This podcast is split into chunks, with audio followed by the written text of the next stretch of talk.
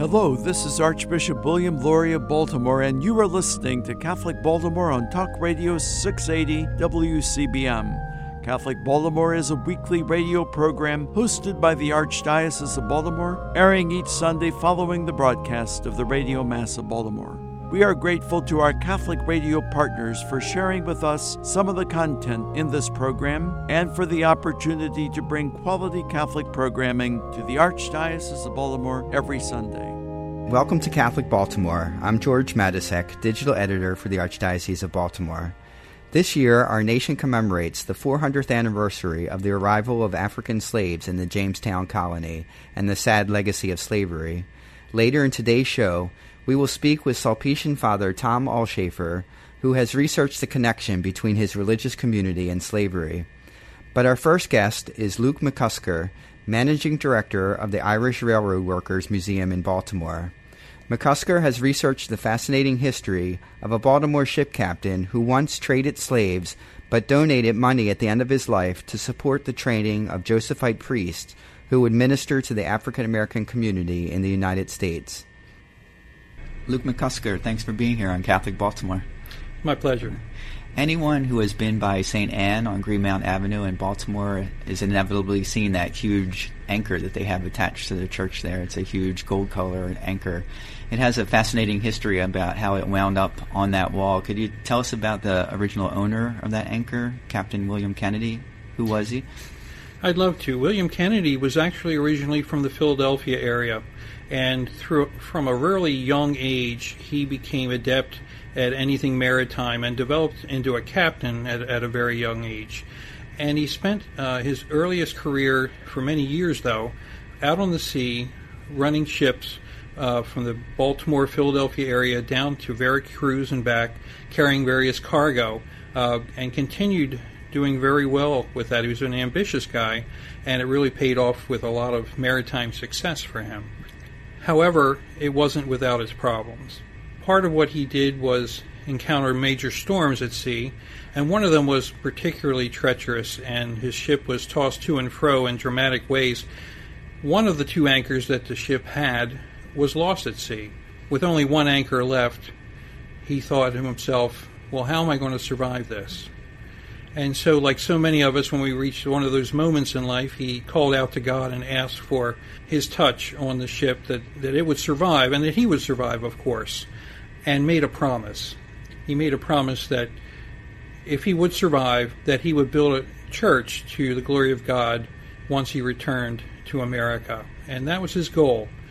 He held on to that anchor, and it always represented a commitment and a promise to God to him and eventually it was placed in front of the church that he built, St. Anne's, uh, in on Greenmount Avenue in Baltimore. And that storm was in 1833, right off of Veracruz. It was. He was on the Wanderer, which was a ship that he was he was on, and and the anchor. It's it's interesting when you go to the parish even today. And one of the, the sort of the, the, motto of the church is that the anchor still holds. Mm. So they, as a congregation, have picked up on the spirit of an anchor, and it representing their church's uh, commitment to God and God, of course, God's commitment to them. Uh, so it's a it's a vital representation to them as a congregation, as it was to William Kennedy. In researching this story, you've uncovered some interesting facts that I don't know that have been reported before. Could you talk about that? Uh, about what kind of cargo did Captain Kennedy carry? Well, of course, down in that area in, in Veracruz, Mexico, and the islands that he would pass to and fro, he would pick up and carry more traditional, everyday cargo, things like molasses and cotton, and travel with that sort of thing. But we did discover, as we did the research, that he, he also carried slaves on that ship. And it was more for him than just he was a ship captain with a different sort of uh, uh, difficult cargo, hard to hard to fathom to us in the modern day. But he also was the owner of that cargo on one particular journey he took. Not only was he the captain of the ship, but he was the owner of that cargo, and his cargo was human beings, African slaves, that he was bringing to Baltimore. Hmm. But by the end of his life, you can detect a, a, change of heart because of what, what he gave his money to at the end of the life. Absolutely. He eventually became a mill owner in in the Hampden area that many Baltimoreans were familiar with, and and lived a life working uh, with cotton over all those years. But he was also a very active churchman. He was involved with St. John the Evangelist Church uh, in the old 10th Ward of Baltimore, just a few blocks from uh, IND, where it is presently. And while he was doing that, he was very active in the church he, he had met, had many successes, but as he approached the end of life, he knew there was a promise that needed to be kept.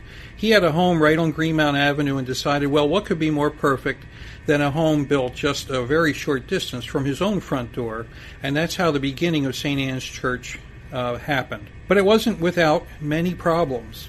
During those last years, as he developed the momentum to build the church, he had he had his own family problems. His mill burned uh, and it was a total loss at one point. His family uh, had much illness, and there was death and there was despair. Even he became very sick in those days. But eventually, the church was built, and, and right about that same time is when he passed away. Baltimore Sun lists his his will and where where the assets went, and there was many things that you might typically find in a wealthy man's estate uh, a certain amount of money left to help with the archbishop's residence. That was part of it. Of course, of course, a large sum to build and complete the church. But we also see that he left several thousand dollars to the Mill Hill Seminary outside of London, where the Josephites were being trained actually to minister to the African Americans of Baltimore. Um, and it's hard to it's hard to get your mind around that. Here's the former slave owner, uh, a slave shipper, who at the end of his life recognized these human beings as as children of God, made in the image of God, and as a result, he recognized that and wanted to do what he could to minister to them as people, as fellow Christians and his his mind must have really changed over those decades of his, of his life, viewing African Americans not merely as property, but as precious souls. You mentioned the will, and in your research, you showed that fifty thousand dollars was given toward the building of St. Anne, which I did did a little research on that, and that's the equivalent equivalent of one million dollars today. And then he gave five thousand to the Mill Hill Seminary, the Mill Hill College Seminary, and that's the equivalent of $107,000 today. So it's quite a commitment that he made. Oh, it, cer- it certainly was. And as he as he made that commitment, it, a recent visit I had, I just would like to share with the audience that St. Anne's is a church even today that's focus and its ministry and its leadership are African Americans committed to the gospel message and his legacy, I'm sure, is, has resulted in things far beyond what he could have imagined in those difficult last days of his life. So, uh, even today, uh, his transition from slaveholder to benefactor is manifest here at St. Anne's Church. Now, St. Anne is actually pastored by the Josephites. It's part of, pastor, of a pastorate with uh, it's St. Anne, St. Francis Xavier, and St. Wenceslaus, which is even even more interesting. Oh, isn't that, isn't that wonderful story? What a project! You're you're you're thinking you're just finding. I'm just looking for a famous Irishman, you know, uh, with my background and my interests. So the research to me was another Irish parish and what happened there.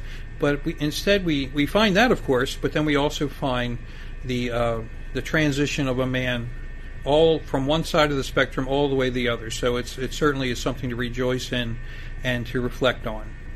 Where is Captain Kennedy buried today? He is buried in the church itself. Uh, there, him and some family members are they're uh, under the floor, uh, you know, with a marble top, and his, his graves are marked, as are some of his relatives. And so we um, we're glad that even today uh, he can be honored in that way and be in a place where his heart was and where his money went. So that's a good thing. what was your reaction when you made these discoveries? What was going through your mind as, as you made these connections?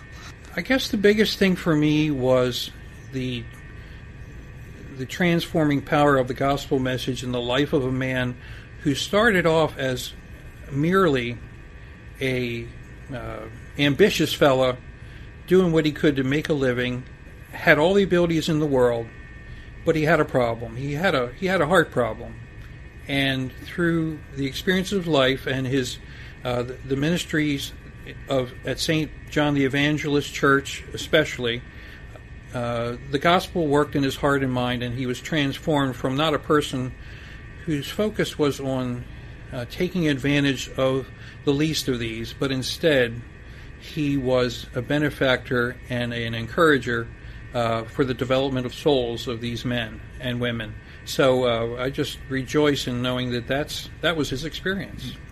We have about ten seconds left. Could you tell us a little bit about where you work?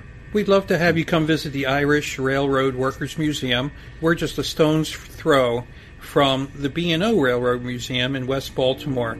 Uh, we welcome people of all all backgrounds, but we have an special care for those uh, with uh, an Irish background and uh, those that experience parish life here in Baltimore. That's great. Luke McCusker, thanks so much for being here on Catholic Baltimore. My pleasure. When we return, Sulpician Father Tom Ulshafer will join us to talk about his research on the connection between the Sulpicians and slavery. For Catholic Baltimore, I'm George Matysek. Do you want to know more about what's going on in the church and the world than you can get from your daily newspaper or local TV? Read the only publication in the Archdiocese of Baltimore that covers the church full time the Catholic Review. Pick up the print magazine monthly at your parish or have the Catholic Review delivered to your home every month. You can get fresh news every day online at CatholicReview.org. Subscribe to the Catholic Review e newsletter for twice a week updates. Just text CR Media to 84576. Find our app on Apple and Android. And follow the Catholic Review on Facebook, Twitter, Instagram, and Pinterest. Wherever your faith takes you, Catholic Review Media is ready to inspire, teach, inform, and engage. Read it today in print and online at CatholicReview.org. That's CatholicReview.org. For 143 years, New Cathedral Cemetery has served the needs of the Catholic community of Baltimore and Central Maryland. New Cathedral is the only cemetery owned by the Archdiocese of Baltimore and is the final resting place for many religious orders and famous citizens. 125 acres of rolling hills, trees, and beautiful monuments, the cemetery is an oasis of peace and tranquility and is located off Edmondson Avenue just outside of Catonsville. New Cathedral is dedicated to the task of tending to the mortal remains of our dearly departed and has many more years of available space. If you are in need of a burial site, vault, monument, or marker, or just a respectful location to place your cremated loved ones, our counselors will help you through this process and make sure the wishes of you and your loved ones are honored.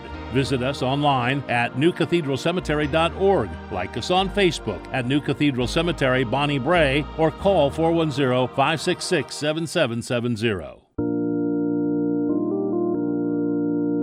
You are listening to Catholic Baltimore on Talk Radio 680 WCBM. Welcome back to Catholic Baltimore. I'm George Matysek.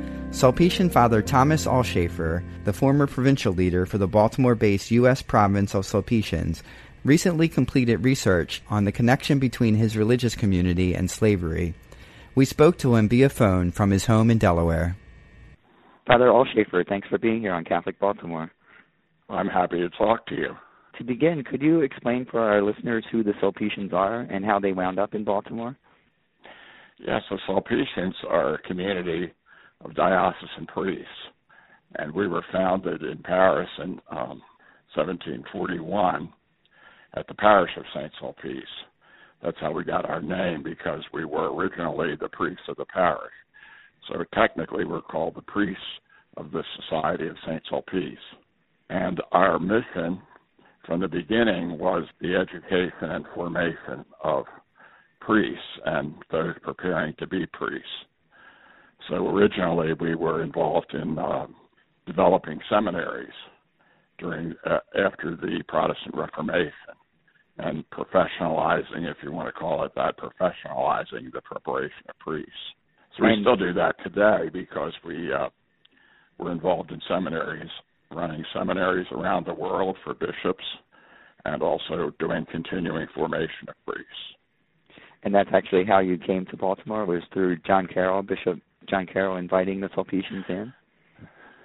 Right, Bishop Carroll, when he was appointed uh, was told that uh, one of his tasks was to prepare uh, seminarians or to prepare priests to work in the United States.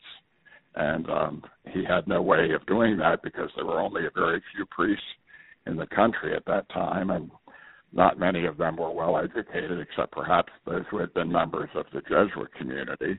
And so, uh, at the same time, the Sulpicians were trying to escape the French Revolution, where they were being persecuted. They offered to him to start a seminary, and he accepted the their offer and invited them to come to Baltimore and and start the first seminary in the United States. And that was St. Mary's Seminary, which still exists today. Right, right.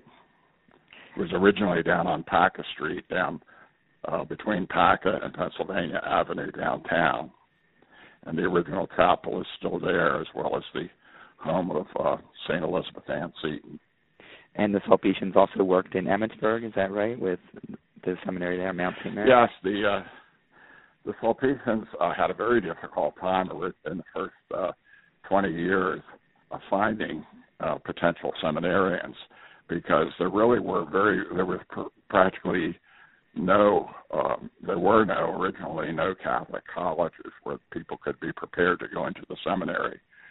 So um, we had started a program to prepare people to go into the seminary, and that program was moved up to Emmitsburg in 1809 and uh, became Mount St. Mary's Seminary. And uh, the Sulpicians were there for a couple of decades after that. And how did the Sulpicians begin ministering to the Haitian refugees who were in Baltimore? Well, it's a little bit of a complicated story, but there was a, as I understand it, a commercial tie between Baltimore and Haiti.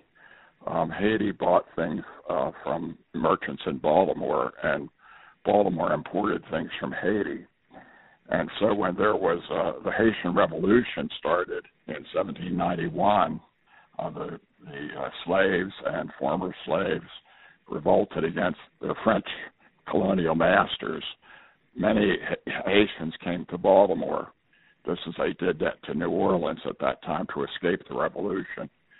And one of those um, people that, uh, well, let me back up.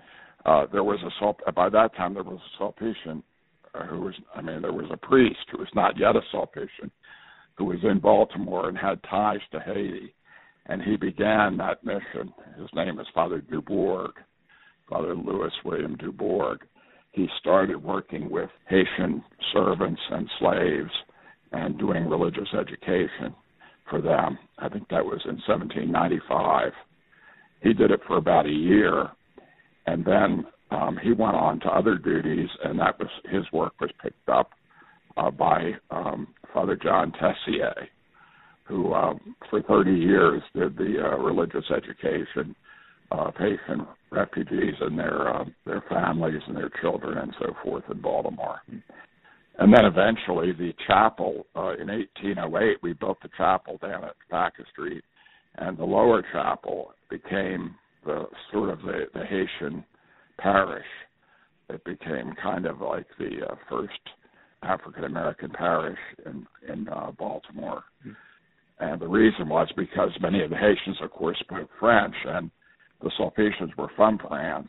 It was natural that they would um, they would gravitate toward uh, the French Sulpicians down at Paca Street. You've done a lot of recent research into slavery as well. What is the connection with slavery and the Sulpicians? I, I wrote a biography of Father Nagot, who was the first superior in the U.S. I wrote that about five years ago. And I learned that while I was doing that, that Father Nagot and also Father Tessier, whom I mentioned before, had gone out to purchase a slave in the 1790s. I didn't know much about that before then. So I realized that there was a there was a connection. Uh, actually, they never were successful in purchasing that slave, but they went out to do it. I also learned through my work on Father Nagot that the Sulpicians were in charge of uh, a plantation that had belonged to the uh, the Jesuits at one time and had been loaned to them through the former Jesuits. And so for um, several years, the Sulpicians got the benefit from that plantation. And of course, in Maryland in those days, if you had a plantation, you probably had slaves. Um, and so the Sulpicians were kind of uh, responsible for overseeing the life of slaves up in uh, on a plantation up in Cecil County. How do you? And that's how I learned about it, and then you know then I uh, decided to write an article to do some more, much more research on that. Father Kemper, our provincial, uh, was encouraging me to to really explore that once I started getting into it.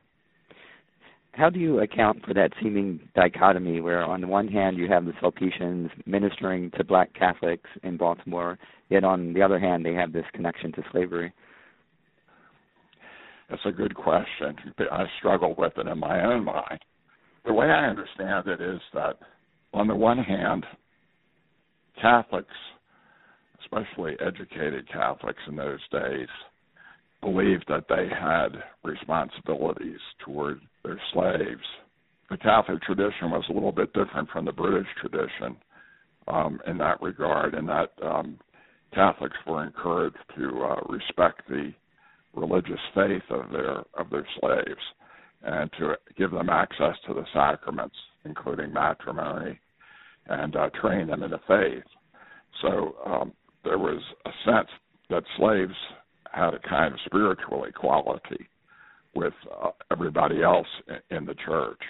It goes back, of course, you know, to St. Paul, you know, where St. Paul asked uh, Philemon, who was a slave owner, to receive his slave back, you know, not just as a slave, but uh, as a brother in Christ um, and as a fellow human being. And so there would from the beginning, the, I think the Sulpicians would have had an inclination to um, respect the religious faith and the religious needs of their slaves.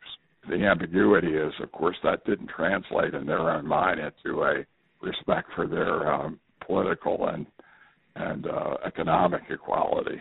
So they, it's a it's a strange paradox. It's hard for us to understand today that they they accepted in some way the the institution of slavery as a socioeconomic fact. Yet at the same time, they looked at slaves as having a right to certain basic uh, education, particularly in their faith. And of course, they had to have other education in order to understand their faith. It's part also of the French tradition. I mean, these men, these first Sulpicians who came over, were Frenchmen.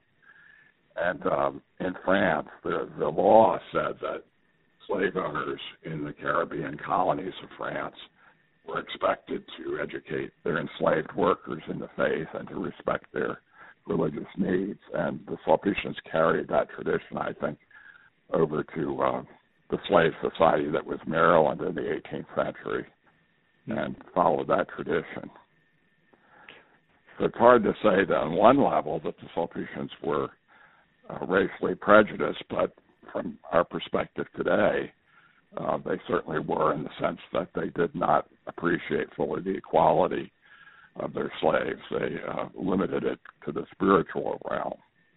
We have about 30 seconds left, and I know you're going to be speaking a lot more about this at a lecture at St. Mary's, the, the Historic Seminary, on October 12th. Could you tell us about that?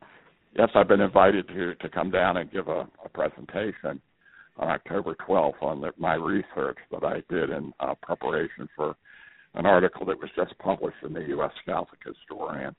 So I have a PowerPoint presentation I put together, and I get into much more of the details of the uh, relation between the Sulpicians and slavery in that in that presentation. And that's at 2 p.m. on October 12th. Right in the historic chapel down there that was the uh, the lower part was the parish church for uh, a lot of people of color in the early 19th century. Well, Father Ulshafer, thank you so much for being here on Catholic Baltimore. You're quite welcome. Once again, Father Ulshafer's presentation will be given on October 12th at 2 p.m. at St. Mary's Seminary Chapel on Paca Street in Baltimore. For more information about that lecture, you can call 410 728 6464 Again, that phone number is 410 728 6464. For Catholic Baltimore, I'm George Matysek. Thanks for listening.